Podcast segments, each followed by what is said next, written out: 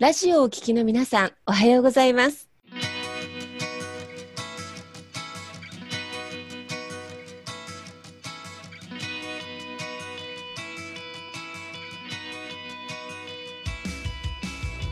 FM 那覇より毎週日曜日9時30分からお届けしております坂本典彦のラジオ経営塾が今日も始まりましたこの番組は20年間で1万人の起業家、経営者を指導してきた坂本典彦先生があなたの経営に役立つヒントや最新の情報をお届けする番組です。坂本典彦のラジオ経営塾今日も最後までお楽しみください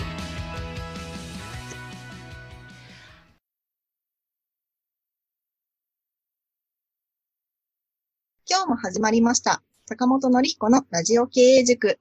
パーソナリティは中田民子と根葉智美がご一緒させていただきます。では坂本先生、中田さん、よろしくお願いいたします。よろしくお願いします。今日のゲストは先週に引き続き横山経営の取締役横山なるどさんをお迎えしております。では横山さんよろしくお願いいたします。はい、あの、よろしくお願いいたします。あの、横山経営の横山なるどと申します。えっ、と、自己紹介させていただきますと、仕事は経営コンサルティングと、あと人材育成をしております。15年以上、あの、孫子の兵法などの中国古典や東洋思想を、あの、勉強しております。今は、あの、そういう中国古典とかの、この教えを使って、あの、経営コンサルティングや、この人材育成をしているという、まあ、ちょっと変わった、あの、仕事をしております。よろしくお願いいたします。はいよろしくお願いいたします。はい。ね、先週に引き続き、まあ、今週もね、横山さんにお越しいただいてるんですけれども、横山さんはね、まあ、その東洋哲学の専門家ということで、で、今日はですね、人間学がなぜ経営者に必要なのかというテーマでね、お話しいただきたいと思うんですが、人間学って、なかなかね、あの、もしかしたら馴染みない方もいるかもしれないんですけれども、でもまあ、こういったその経営者にね、かまあ、経営者を志すような方には、まあ、本当に非常に大事な学問だなというふうに私も、まあ、思うんですけれども、えーまあ、そのね、あの、まあ、人間学ってのはまずそもそも何なのか、で、そしてそれがなぜね、この経営者に必要なのか、で、経営者がこれを学ぶことでどうなれるのかっていうのをね、今日お話し出したらなと思いますので、えー、ぜひよろしくお願いいたします。まず早速ね、横山さんにその人間学ってそもそも何なのかというところをね、ちょっとお話し出したいなと思うんですけれども、はい。はい。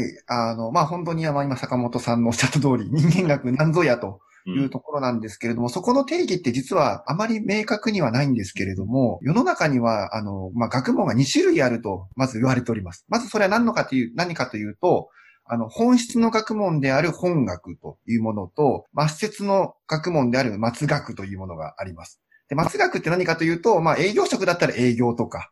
システムエンジニアだったらプログラミングとか、まあ文学部の人だったら作家さんの文学だったりとか、あの、そういう、あの、いっぱい、いわゆる教養だったり学問とか、これ末学と言います。じゃあこの、じゃあ人間学って何かというと、この本学という本質の学問というものになりまして、じゃあその本質の学問というのは何かというと、自分の人生にとって、まあ、自分はど、どのようにして生きるべきかということを考えるというのが、この学問なんですね。そういう学問。人間学というのは、だから人生をいかに生きるべきかを追求するもの。で、そこに自分がというものがついてくる。なので、自分の人生どうやって生きていけばいいのか。俺は、この世界に生まれてきたのは何をするためなのかということを追求していく。考えていくと。で、そのために何を題材にしてもいいというところが、まあ人間学なのかなと思います。人、ある人によっては中国語典、ある人にとっては仏教だったりとか。なので自分の人生考えるという、そんな学問になりますね。ありがとうございますね。あの、本当に、あの、そのね、自分が、まあ本当どう生きたいのかとかって考えるのって、これ本当に、なんだ、まあ経営者の方はもちろんですけども、そうじゃない方にとっても非常に大事な学問という形ですかね。すね。はい。ありがとうございます。え、じゃあちなみにこのね、経営者の方がこの人間学っていうのを学ぶと、どういうふうな効果というか、どういうふうになんか変化していくのかっていうのが、もしあればちょっと教えていただきたいなと思うんですけれども。そうです。まずは、まあこれは本当に坂本さんの教えている内容とほぼ一緒。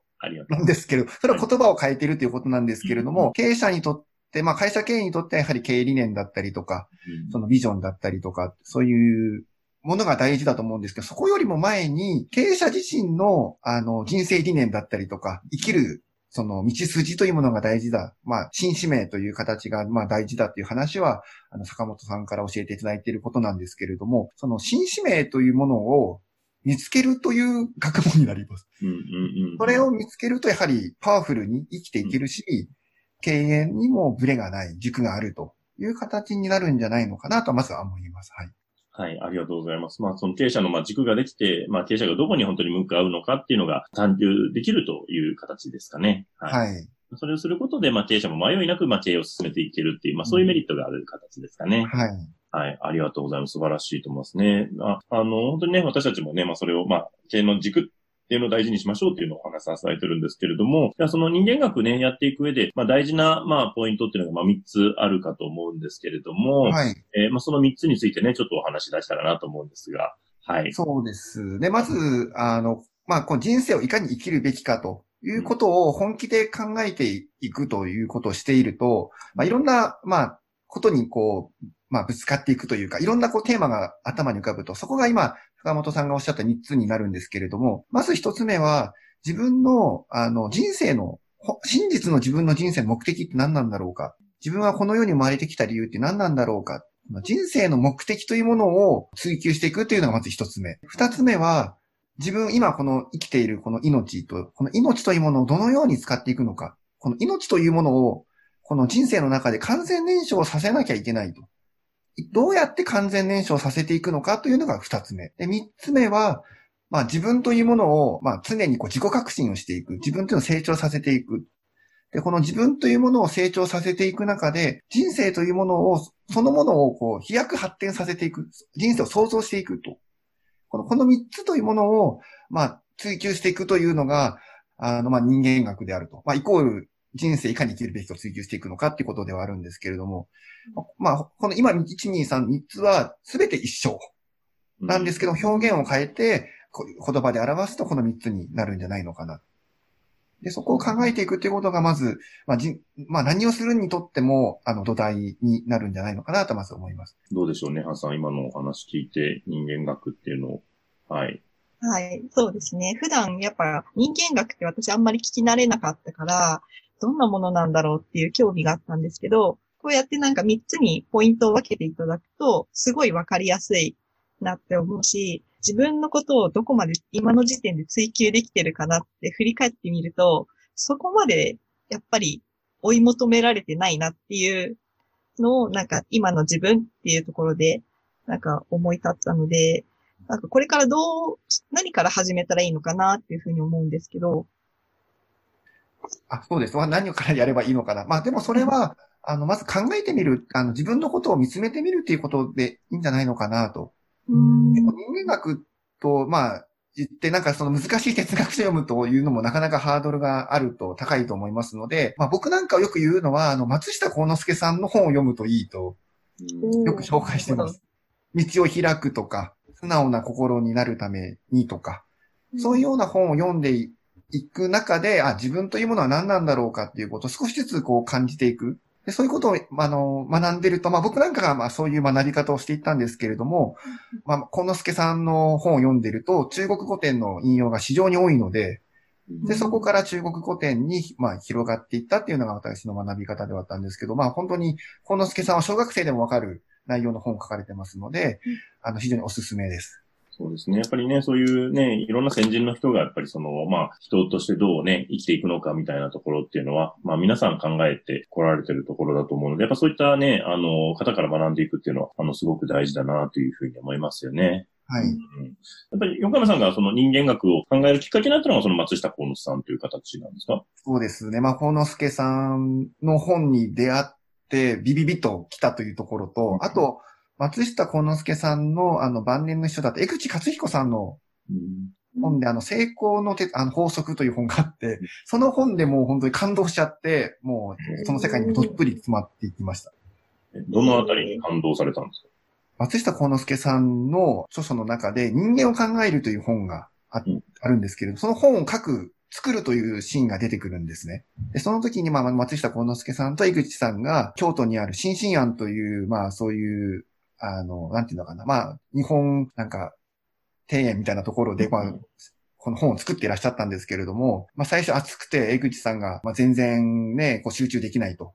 まあ、そんな中で、あの、松下さんは汗一つ立たずに、ほん真剣に人間というものを考え続けていって。で、完成した時に、まあ、わしは、こう、ね、もうこれで死んでもいいと、こう今言ったらしいんですね、その人間を考えると。で、この松下幸之助さんっていう経営の偉大な人が、あの、一冊の本を書いて、もうこれで私は死んでもいいと。言わしめた本って何なんだろうかっていう、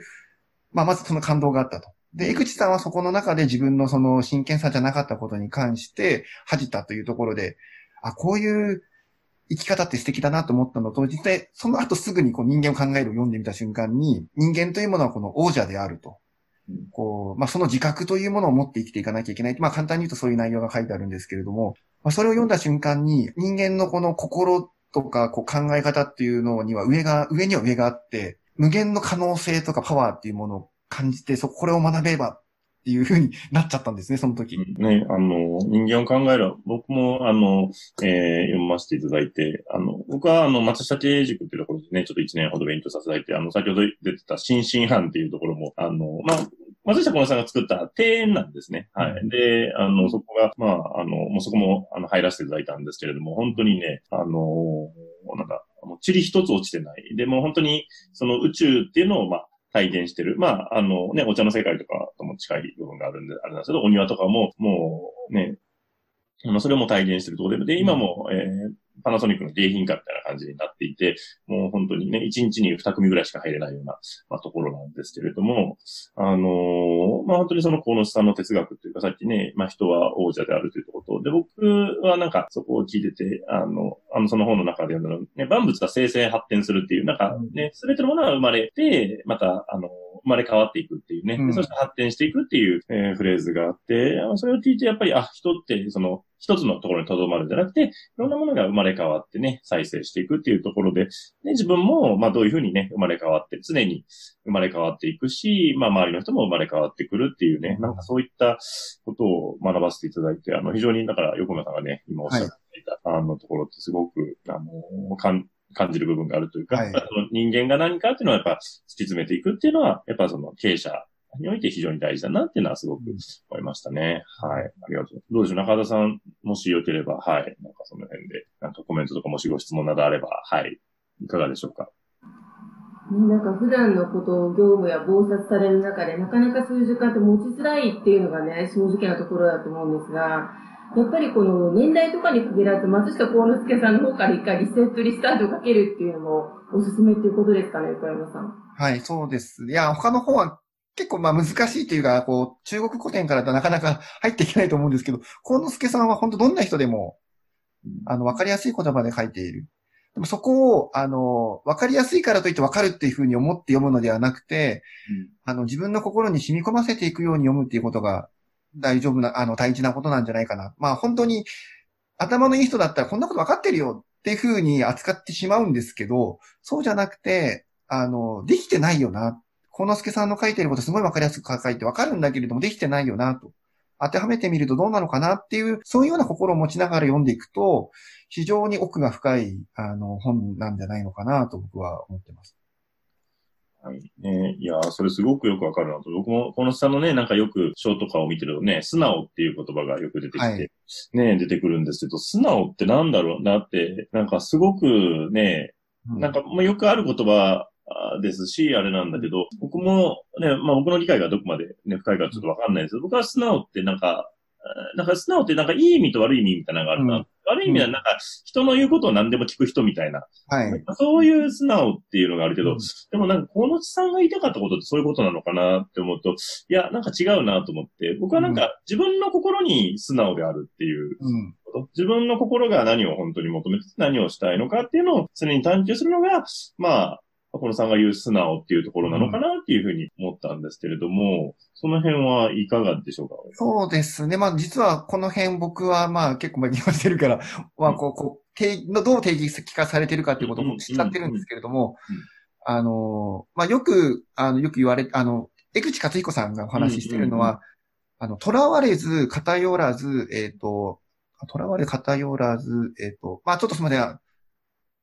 偏らず、うんと、あ、ちょっとすみません、忘れちゃったんですけど、あの、で、一番大事なことっていうのは、天の理法に乗っ取る、ということが非常に大事だよと。うん、あの、素直な心は宇宙の法則に乗っか、乗っ取ってると。だから素直な心になっちゃうと自動的に生成発展していくよという、あの、ことをおっしゃっていて、まあ、その素直な心というのは、やっぱこの自分の心の中の良心みたいな、うんうんうん。あの、よく陽明学とかだと領地みたいな形だったりとか、なんかそういう人間の心の奥底にある、こう、真実にたどり着くような、こう、心境という、そういうものがさ、に指してるんじゃないのかなってちょっと思いますね。そうですよね。やっぱその天の理法というかね、そのまあ要は、えー、周りの人もね、まあ含めて本当にまあ天地一体じゃないですけれど、なんか正しいあり方というか経営というか、ね、うんね、経営者の方も、やっぱりそこの、なんか人の道じゃないですけど、やっぱそこから外れたことやってると、なんかその時は良くても、なんかどっかで揺り戻しじゃないんですけど、来るみたいな、そういうイメージですかね。そうですよねうん。あ、そう思い出した。あの、こだわらず、とらわれず、偏らずですね。はいこだわらずはいはい、思い出しました。すいません。そうですね。はいなんで、やっぱり自分のその中心にあるみたいな、そのあるがままみたいな、うん。そういったところですかね。はい。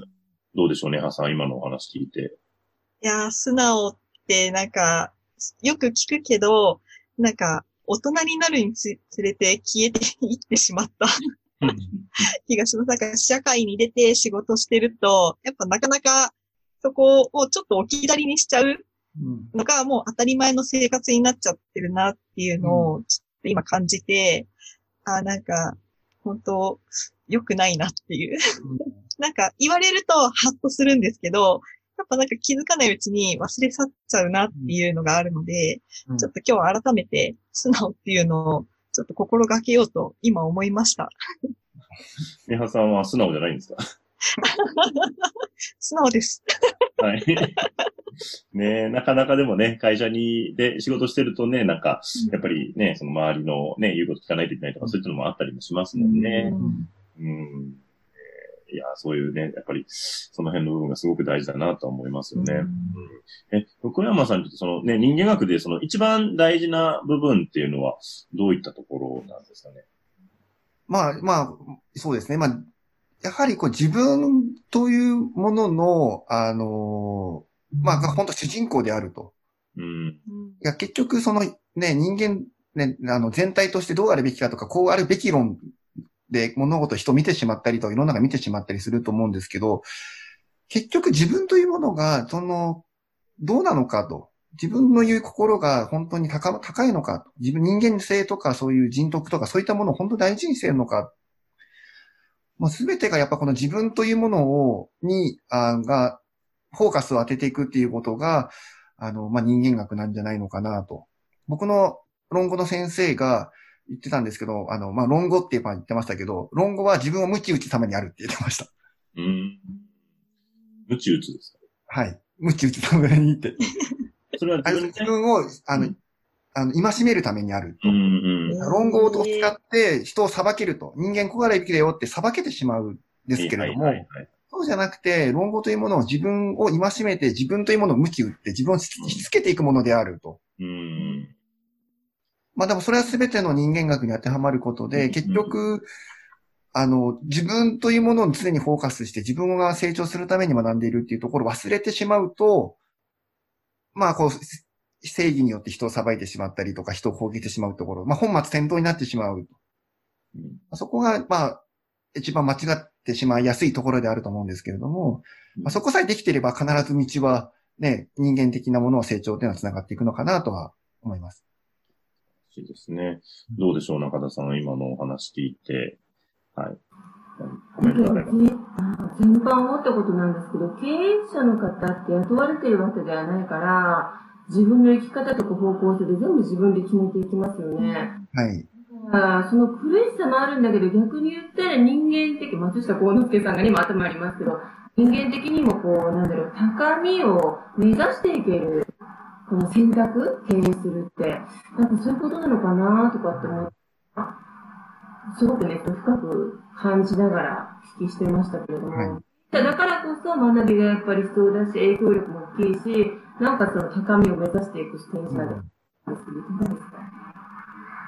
はい。ありがとうございます。ね、なんか本当にその辺ってすごく大事な部分だなっていうね、あの人としてどうあるかっていうところで、まあね、経営者自身を本当に、あの、なんか人を裁くためにね、そういうまあ人間学とかね、さっきのその論語とかもそうですよ、学ぶんではなくて、あの、自分自身をね、今締めるためにっていうのは、本当にあの身につまされる部分も話だなと思いながら、はいはい、あの、聞かせてました。ありがとうございます。はい、えー今日もね、なんか、あの、すごくね、経営者に役立つお話ということでありがとうございます。で、最後に、あの、横山さんの方からですね、えっ、と、まあ、あの、プレゼントの方があるということで、はい、ちょっとプレゼントについてお話できたらなと思うんですけれども、はい。はい、あの、今は、このコロナの時期にですね、私、あの、執筆しまして、あの、今、企画書を、あの、出版社の方に回っているんですけれど、その本、あの、人間学教室という、こう、まあ、自分の人間性、まあ、人間的成長をどうしていくのかっていうことについて書いた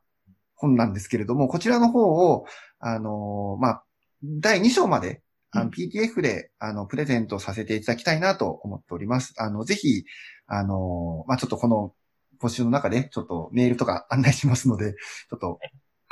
あれしてくれたらと思います。はい。ありがとうございます。ぜひね、あの、今日のを聞いてですね、さらに人間学をね、まあ、学んでいきたいなとか、深めていきたいなという方はですね、えー、横山さんの方に、えー、ご連絡いただけたら、えー、この2章までのね、レポート、はい特別レポートをプレゼントいただけるということでございます。で、えっと、連絡先は、あの、メールアドレスですね。メールアドレスの方で、えー、info、info ですね。info はいアット、えー横山、yokoyama、ハイフン、ka ですね。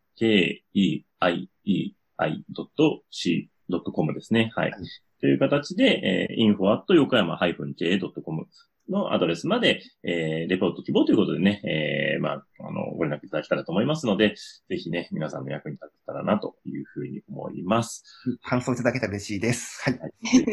ね、楽しみにしていただけたらなと思います。は。はいいあ、では、ネハさん最後よろしくお願いいたします。はい。じゃあ本日も横山さん、本先生、中田さん、ありがとうございました。この番組では、企業や経営についてのご質問を募集しております。こんなことで悩んでいます。こんな場合、どうしたらいいの？などなど、ご質問がありましたら、ぜひ番組宛に送ってくださいね。ご質問の宛先は、立志財団のホームページより、お問い合わせの欄からご質問ください。その時には、ラジオ経営塾についてとお書きください。また、ツイッターでも質問を受け付けております。ハッシュタグ、ラジオ経営塾をつけて投稿してくださいね。この番組は沖縄の企業や経営者のビジネスの成功に役立つ内容をご紹介しております。また来週日曜日9時30分よりラジオ経営塾でお会いいたしましょう。皆さん楽しい週末をお過ごしください。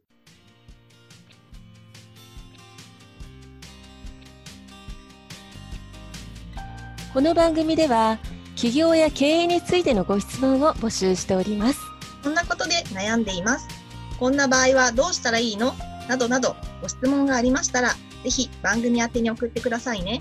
はい、えー質問の宛先は立志財団のホームページよりお問い合わせの欄からご質問くださいえーその時にはえーラジオ経営塾についてとお書きくださいまた、ツイッターでも質問を受け付けております。ハッシュタグ、ラジオ経営塾をつけて投稿してくださいね。この番組は沖縄の起業家や経営者のビジネスの成功に役立つ内容をご紹介しております。また来週日曜日9時30分よりラジオ経営塾でお会いしましょう皆様楽しい日曜日をお過ごしください